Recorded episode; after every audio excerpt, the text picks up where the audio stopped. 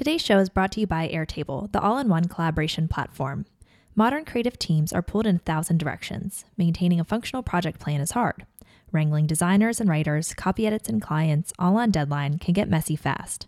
Most collaboration tools aren't made for creatives and creative projects, but Airtable is. Airtable makes it easy to organize stuff, people, ideas, anything you can imagine. That's why leading creative teams at places like experience design agency Huge, product development agency Planetary, and retail brand United Colors of Benetton use Airtable. It's flexible enough to adapt to your process, but powerful enough to keep everything on schedule. And let creative people be creative. Visit airtable.com slash glossy today to get $50 in free credits. Barney's doesn't guarantee success. Vogue doesn't guarantee success. What guarantees success is if you actually find an audience that actually loves your product. We've been very slow to change in terms of how technology has impacted our lives. A new social network can pop up overnight and completely change our business model. Hello and welcome to the Glossy Podcast, our weekly show where we discuss fashion, luxury, and technology with the people making change happen. I'm your host and Glossy managing editor, Hillary Milnes, and joining me today is Tradesy founder and CEO, Tracy DiNunzio. Thanks for coming on, Tracy. Thank you for having me. Of course. So, Tradesy is a peer to peer marketplace for reselling and, and buying uh, resold clothes. Is that right? Yes. And can you describe what that industry was like when you founded Tradesy. Obviously, we, there's now a few players. It's it's becoming a really interesting space to watch how you know secondhand consignment has evolved online. Uh, when you you know looked in your closet and decided there has to be a better way to do this, uh, what what else was out there in the industry? Sure. So uh, that was around 2009, and what we had as options were kind of local consignment stores um, and eBay. And at the time, because I, I very much am our customer, so at the time I was pretty good at hunting through local consignment stores, but really wanted more selection. Um, and I was pretty terrible at using eBay. I found it complicated and confusing. Um, I would be concerned about authenticity. And I did a little research and found that uh, most women were viewing the market the same way um, and thought, gosh, there's, there's got to be a way to connect all of our closets and make it really, really easy um, for us to buy and sell together, especially with the advent of mobile back then, um, felt like a whole new opportunity, and and it turned out to be to be just that. Right. So so yeah, you've been in business for for about 10, 11 or 9 years now. Uh, almost, which is like a hundred years in startup years. Um, but when I started from from 2009 to 2012, I was operating a, a precursor business to Tradesy that focused primarily on wedding apparel. Uh, and in 2012, we raised our first round of venture capital and launched Tradesy officially. Uh, so that was six years ago, um, and and expanded to cover the entire fashion category. Yeah. So as more companies have come into the space to kind of take advantage of that, oh, there has to be a better way to do this on mobile. How have you man- managed to make sure that you are differentiating the business? Like, how did it evolve? Um, and because it's a very, you have to win over both customers and sellers in order for the for the business to work. Yes, exactly. And you're right that there have been, you know, I, I at one point in 2014 or 2015, we had 19 venture backed competitors. So I was not the only person to recognize that this space would be an opportunity, and it became kind of notoriously crowded. Um, now we're down to a handful um, that have reached a, a, pretty decent scale and remain in the category. Um, and I think we've been able to survive and thrive uh, by having a, a differentiated experience um, where we deliver uh, the easiest selling experience on the seller side um, and the highest value buyer experience on the shopping side, you can find some of the best deals on Tradesy because our sellers price their own goods for sale. And so you'll get, you know, women who are just looking to clean out their closet and willing to part with a Chanel bag for $800 um, because that's what it's worth to them in that moment. So there's a real treasure hunting component. Uh, and then I think one of the reasons that we've really um, been able to to grow the way we have um, in a relatively low cost way compared to the market is that we have strong dual usership, meaning we have a lot of buyers who are also sellers, and vice versa. Women who use Tradesy to they'll list almost their entire closet for sale. Um, hold you can hold on to what you're selling until it sells so they'll wear things until they sell and when they sell use the proceeds of those sales to turn around and buy more items from other women's closets on, on tradesy. So it's sort of a lifestyle for our core power users um, and i think that's pretty unique in the market. Right, and and you say there you have these power users that are really involved in the in the tradesy ecosystem. Have you made like a, a customer experience that that really applies to them and makes them you know makes sure that they don't decide to take their their closets elsewhere yeah, absolutely. We have. There are a lot of um, incentives to when you sell on Tradesy to kind of keep your earnings on the platform um, and and respend with us. So that tends to keep women in this cyclical commerce behavior where they're selling in order to finance their next purchase. Um, but that said, we've also worked really hard to make sure that if you're interested in just selling or just buying, um, that you also get what we view as the best experience. Um, and so that means you get guaranteed authenticity as a buyer and can find the lowest prices with the broadest selection. Uh, and as a seller, it's just incredibly easy to list. It takes less than 60 seconds to create a listing. You can just do it in your closet when you're getting dressed in the morning. Um, and then we make it very simple to ship and we handle returns on behalf of the seller so that there's no burden after the sale for the seller to handle. Mm-hmm. Mm-hmm. Great, and and it's it's interesting because for the business model, it's it's retail, but it's it's like tweaked. Uh, it, but you, I'm sure you have to watch the customer trends that are happening in retail at large. They want fast shipping. They want a lot of newness all the time. Uh, how do you maintain like or keep an eye on those trends and kind of follow them without changing the business model because there's still some limitations around like the product inventory that you can control and and just the way that people might shop in in that environment as opposed to a traditional retail store. Yes, absolutely. Peer-to-peer platforms are really miraculous in a lot of ways because there there are network effects. They tend to grow very quickly. Um, you get really broad selection of inventory, but they're also difficult in in other ways, such as standardizing shipping time to meet the expectations of, of buyers who are used to shopping retail. We have you know hundreds of thousands of sellers shipping out items every month, and um, and it can be challenging to ensure that they all arrive in a timely timely fashion. Um, so that's a constant process. You know, our our mission is to make resale as simple, safe, and stylish as retail at scale, um, and that's a that's a heck of a mission when you think about um, the logistics pieces, especially. So we watch retail trends really, really closely, and then we evolve our peer to peer platform in such a way that we can try to match or even improve upon the retail e commerce experience that our customers are finding on other sites. Right. What's a what's a retail or e commerce force or customer behavior trend that, that you think had a really big impact on the business over the over the past few years? Or that you felt you really had to respond to and it and it took the business in a different direction? Um, I would say that um, it's not necessarily a recent trend, but I think that um, customers expect a generous and easy return policy. And that's something that for a resale business presents its own unique sets of challenges. So you can only imagine we're selling pre owned goods, so you don't have the same um, insurance as you would on a retail good, where you know if, if, you can tell if someone wore or used it and then returned it. We don't we don't have that ability. Um, we have sellers who um, are not equipped to handle returns themselves, and if, and and so we have to step in and handle them for them.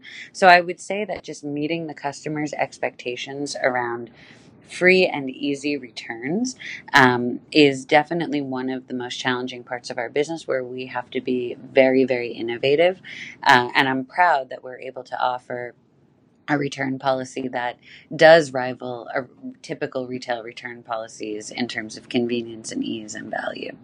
Right, and and to do that, how did you grow the company? You know, in two thousand nine, uh, and since where, where did you focus investment in terms of resources and talent and, and departments, like how do you think it, how did it evolve that way internally? Our largest investment is always into tech. Um, what we've built is really a platform. Um, so you see, it's a it's a really interesting uh, way to look at the category because um, depending on the model you have, if you have a consignment inventory holding model versus a, a peer-to-peer um, inventory model, it requires different kinds of innovation. And for us, most of the innovation is around tech. So we early on invested into building technology that could virtually authenticate product and curate and personalize our, our product catalog, um, which is made up of you know millions and millions of listings created by individual sellers. So it can be challenging to standardize those listings in order to make good recommendations. And we built technology to do that. So I would say in the areas of authentication and curation, we've really been able to differentiate by building those pieces into our technology platform in new ways. Right. And and what about even getting customers in the door? I, I feel like new brands struggle with this, uh, like the direct to consumer digitally native brands. Um, but even, you know, traditional companies that are trying to figure out where to put their their resources to attract new customers. Uh, how did you go about just really building that customer base, and where did you have to spend to do that? One of the great advantages of a peer to peer marketplace is that it aggregates inventory very, very rapidly. And that because it's all user generated inventory. And if you're familiar with how, um, how customer acquisition works on the internet, it's like the more uh, content you have that people are looking for, the easier it is to um, rank on organic search and the less expensive it becomes to acquire customers via paid search because you have a broad set of products that match exactly what they're looking for. And so we really leaned into that natural advantage of a peer to peer marketplace um, and structured our site in a way that was very, very searchable. And that led to us having well below market customer acquisition costs as well as uh, a really strong presence on organic search, which you can see, you know, if you Google something like Louis Vuitton bags or Chanel bags, you'll see that Tradesy is typically the second result right after the brand on the organic search results. And that's been the case for many years because we intentionally architected the site that way to ensure that we could grow organically. Um, in addition, we just have tremendously strong word of mouth when a woman um, has a good experience on Tradesy, especially if she becomes a dual user, a buyer seller. Um, she tells her friends. And so most of our growth has been organic. Um, and the paid growth that we've driven has been at really, really nice looking economics. Mm-hmm. It's, it's, really interesting. Uh, and then when whenever the customers are, are might be doing that search, um, you know, how do you approach the customer who might not think like, oh, I can buy this secondhand online? Uh, they might be going and try, looking to make a new purchase. Um, you know, how often do you think you're you're bringing in people who didn't have that intention from the from the first place, and how do you get them to stay? Yeah, that's another um, great advantage of the way that uh, that search works these days. Because if you search for a product in our catalog, you know, for example, that Louis Vuitton bag, let's say, um, you'll get some search results that are paid that include um, product listing ads which display the prices of the items. So if i was looking for a louis vuitton neverfull and i knew that it retails for $900 i'm probably expecting to see that price. And when a tradesy result pops up and it's $400, um, that's pretty exciting. When the buyer clicks through, um, they may, it, it says used or pre owned in a number of places. So they may come to realize that it's pre owned at some point in looking into the product. Um, and we've found that because the prices are so attractive, there are just so many customers who, who have no issue buying pre owned. And then we also try to uh, ensure that we're promoting our messages around why we believe resale is so um, valuable. It's it's the most sustainable way to shop period. Sustainable for for um, people and the planet, sustainable for your wallet. It, it really just makes good sense, um, and I think a lot of our customers really get that. Mm-hmm. Right. So, how much time do you think is spent trying to to appeal and show here are the benefits of buying um, pre owned versus here's why you should shop Tradesy versus another marketplace? That's a great question, and the answer has varied depending on the the phase of our growth over the years. I think that um, if if if we could, I would really only like to promote the concept of resale um, and let customers figure out which platform works best for them. Because I I started this company and continue to love working at it because I, I really believe that the resale economy, especially in this category of fashion, can become as big as the retail economy, um, and that there's tremendous benefit in making that happen. So, um, when we have the luxury of doing so, we like to focus on general education about resale. Um, but of course, we have a business to run, we have revenue targets to hit, and there are times where we need to be competitive and, and lead with our unique value propositions to, to get that customer. I wanted to take a quick break for a word from our sponsor, Airtable, the all in one collaboration platform. The creative world is constantly evolving, and to keep up, you need a tool that's flexible enough to adapt to your process, but powerful enough to keep everybody on the same page. Airtable is modern software. Its fields can handle any content you throw at them add attachments, long text notes, check boxes, links to records and other tables, even barcodes. Whatever you need to stay organized. That's why the team at WeWork needed a tool to manage their entire creative process from ideation to content creation. They turned to Airtable. Airtable empowers you to do your work your way. Try it today. Just head to airtable.com slash glossy to receive $50 in free credits. Now back to the episode. What's it like uh, navigating those goals whenever uh, your inventory selection is basically in the hands of the sellers that that you have working around the site. Um, I know that you guys have a ton of data on what uh, trends are, are happening in fashion, but getting ahead of those trends how does how does that work like how do you forecast demand and and fill it at the same time whenever the inventory is coming from the peer to peer marketplace yeah it's it, it's challenging and we're learning as we go and we've got a pretty good handle on it now um, so we're able to look at our data and, and see emerging trends anywhere from one month to six months before they start to really peak. Um, so that means that we get a, a short to moderate amount of time to go out and acquire more inventory within that trend block. Um, so we'll do a number of things. Um, if it's inventory that we know is hard to acquire, we'll provide incentives to sellers for listing those items. We'll reduce the commission on those items in order to generate listings. Um, we also have a small, we have a program called Tradesy for Business, uh, in in which we have professional sellers who sell high volume um, many of them are consignment store owners. Some of them are former consignment store owners who have now uh, shut down their brick and mortar operations and exclusively sell on Tradesy. And they have access on the ground to a lot of closets with a lot of inventory. So we'll also send out notifications to them about what our data says is trending up so that they can go and acquire that inventory. Interesting. What are some things that might be invent count as inventory that's hard to acquire and, and what type of incentives would you give for that so I would say, and this is starting to, to slow down now, but for the past few years, there was such a run on everything Gucci that not a big shocker.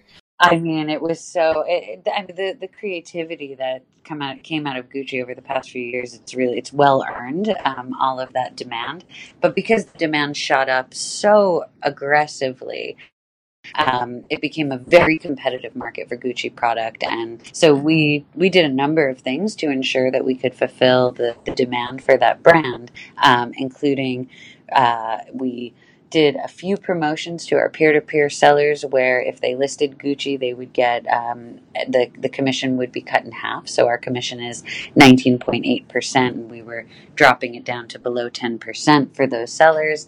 Um, and so Gucci is one recent example. Um, I would say that certain types of uh, watches are in demand. And it's very, very nuanced. It's like certain Rolexes, but without any aftermarket stuff. Um, so sellers that we know, and that's typically professional sellers that are able to acquire that inventory, get special deals on commission as well. Mm-hmm.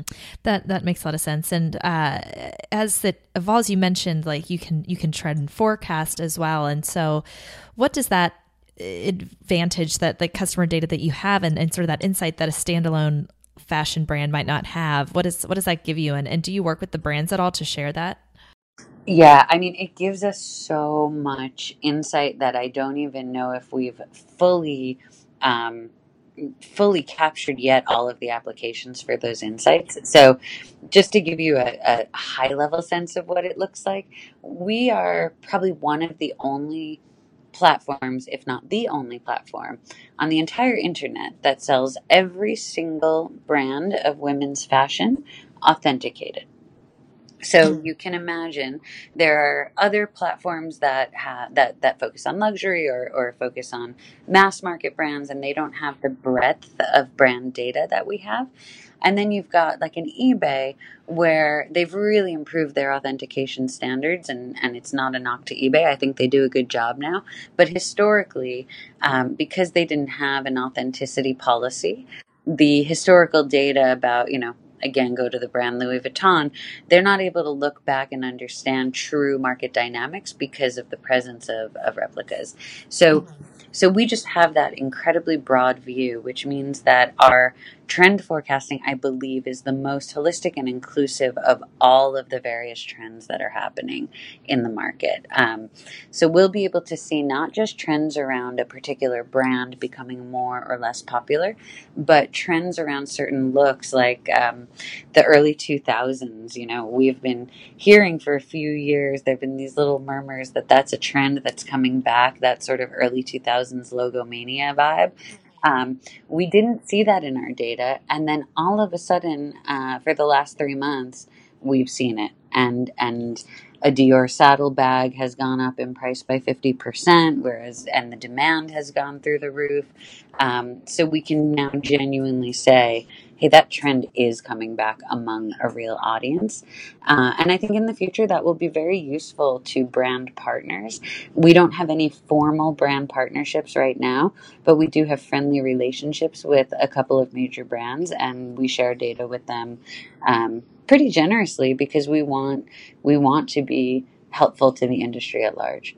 Right. And are, are there any brands still, though, that you feel were maybe unfriendly for a time or, or that you kind of had to explain, like, what what you guys were doing because it's it's kind of this new middleman that you know it's not just your average uh, you know local consignment boutique that has this pool of local customers, but you're opening up closets uh, kind of limitlessly with with the internet. And so, how did you kind of have to to to coach these brands on on what that meant for them? Yeah, look, there's a natural tension there for sure. Um, many of the luxury brands um, build their brand around systems of exclusivity um, and limited availability. So, you know, everyone knows you can't just, you know, walk into an Hermes store and get a Birkin. Um, they are intentionally scarce. And when you have a really robust secondary resale market, it diminishes the scarcity of that product, which could diminish the brand equity or the value of the product at retail. Um, what we've found since launching Tradesy six years ago is that for our customers, both buyers and sellers, their retail spend actually increases once they find that there's a secondary market option so it's a lot easier to buy a ten thousand dollar bag knowing that you can sell it for seventy or eighty percent of that uh, than it is to buy it and imagine that there's no um, liquidity for it. So I think the brands are, and this is not unique to us. I think all of the resale platforms have seen the same behavior, and so I think the brands are are starting to soften to the idea that having a robust secondary market is actually an asset for them.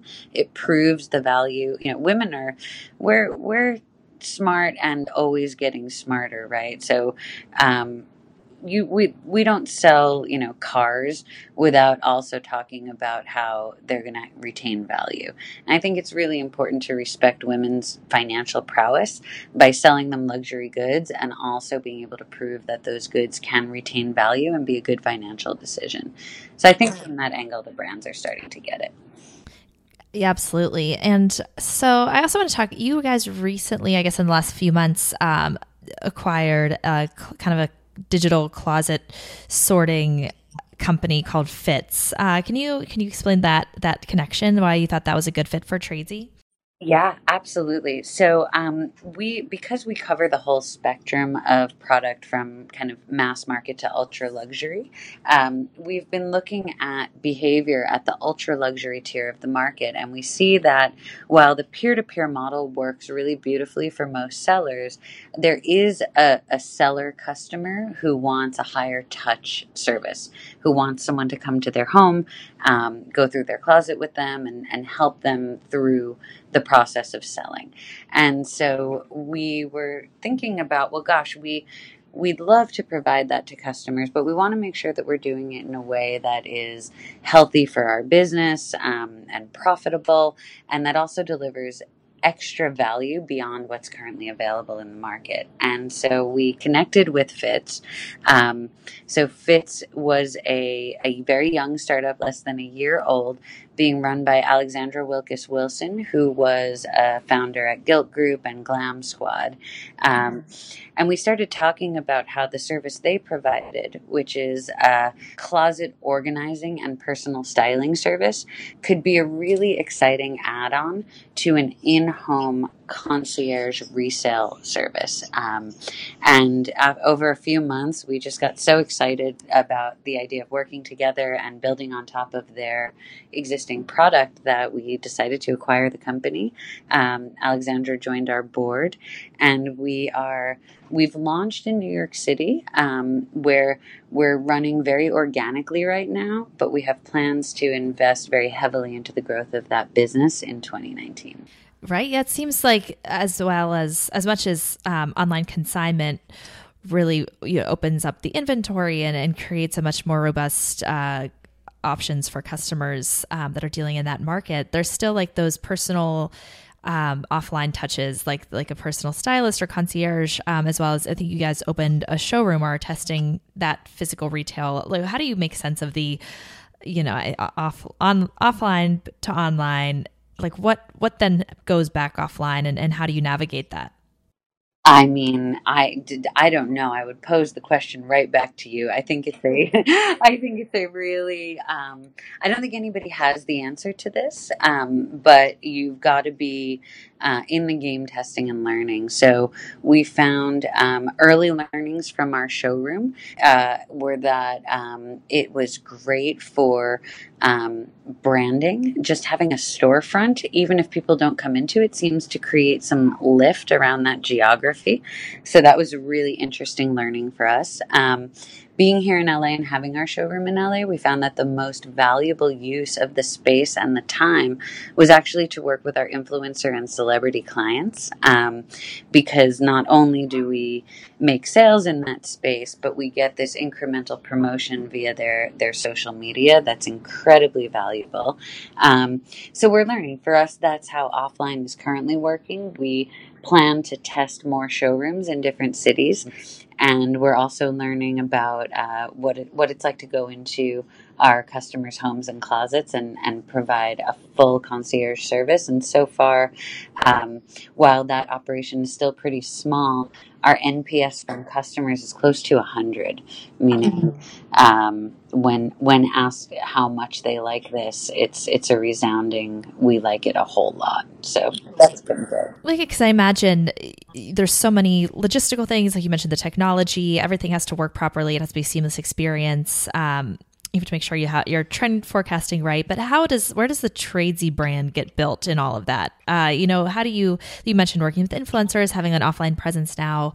Uh, how do you build a brand that people can recognize or that people are attracted to whenever you're working on so many things and dealing with with an inventory that's pre-owned and and is peer to peer?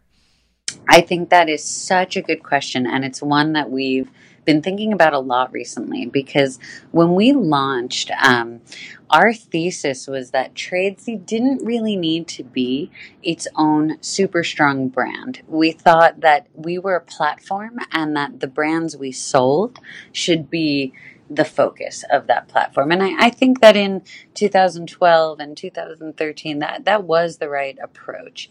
Um, now, six years later, our customer is very different. Our customer is primarily millennial women.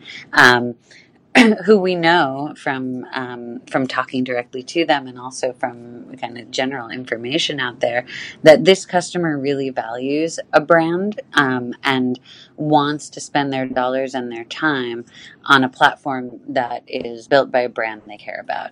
So I think we've um, through a bunch of different mechanisms, including the customer experience for buyers and sellers, we've started to tell our story a little bit more. Um, you know, how we're built by and for women, how we believe in sustainable consumption and in buying higher quality goods that last longer, and seems to really be resonating. Um, but like everything, it's it's evolving, and, and we have plans to uh, further differentiate and emphasize our own Tradesy brand uh, going forward. Mm-hmm. Great. And uh, as we're we're almost out of time, but for next up you mentioned you know you're investing in technology. Customer data obviously plays such an important part of the brand. What's the next thing that you see going that's going to play a big role in in Tradesy's development and investments going going forward well, we've got, we're a big company now, so there are many things happening on all fronts, but there's one product that I'm really excited about that's uh, going to release in alpha very soon. Um, and it's a predictive listing experience that uh, uses image recognition to allow you to very simply take a photo of the item you want to sell, and we will be able to recognize what it is, fill in the product details, recommend a price, um, and we'll just have to ask you a question or two about condition and whether you approve of the price. From there, that um, predictive listing experience will also give you the option to set dynamic pricing so that when we see supply and demand fluctuate and fair market value changing, um, you'll be able to give Tradesy permission to lower and increase your price in order to make your item sell more quickly. And then finally, the last piece of that project, which won't release immediately but will be coming soon, is that we'll be able to use the image recognition not just to take a photo of what you want to sell in your closet, but also to scan any item you see anywhere. So if you're on the subway and you see a woman's bag that you really love, you can focus your camera on it. We'll be able to tell you not just what it is, but how much it retails for and how much it resells for, and connect you with product on Tradesy and on other platforms uh, if you want to get that bag. So that's going to be really interesting.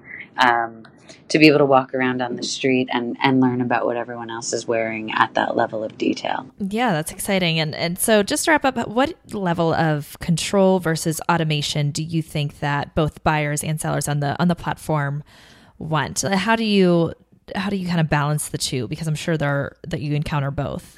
I mean, I think that the customers just want the experience that they want um, whether or not whether it's manual or automated on our end but from so so meaning they just want an authenticity guarantee. They don't i don't think they're as concerned about how we get there or they just want to be connected with the right product at the right price um, whether we do that in a manual or automated fashion. But of course for us as a business um, automating many of these key marketplace functions is not just better business for us because it makes our, our, our business more profitable and efficient um, but also really helps us to become a thought leader in peer to peer economics um, because we're solving for things that previously kept uh, individuals from transacting with each other. And mm-hmm. so, automation for us as a business is, is really, really highly valued. Great. Uh, awesome. Well, excited to see what comes up next. Um, thank you so much for, for joining us. I enjoyed it. Thank you, Hillary, as did I. All right. Uh, thank you for listening. We'll be back next week with another episode. And in the meantime, be sure to follow us on iTunes, Stitcher, Google Play, Anchor FM, and leave us any feedback you have.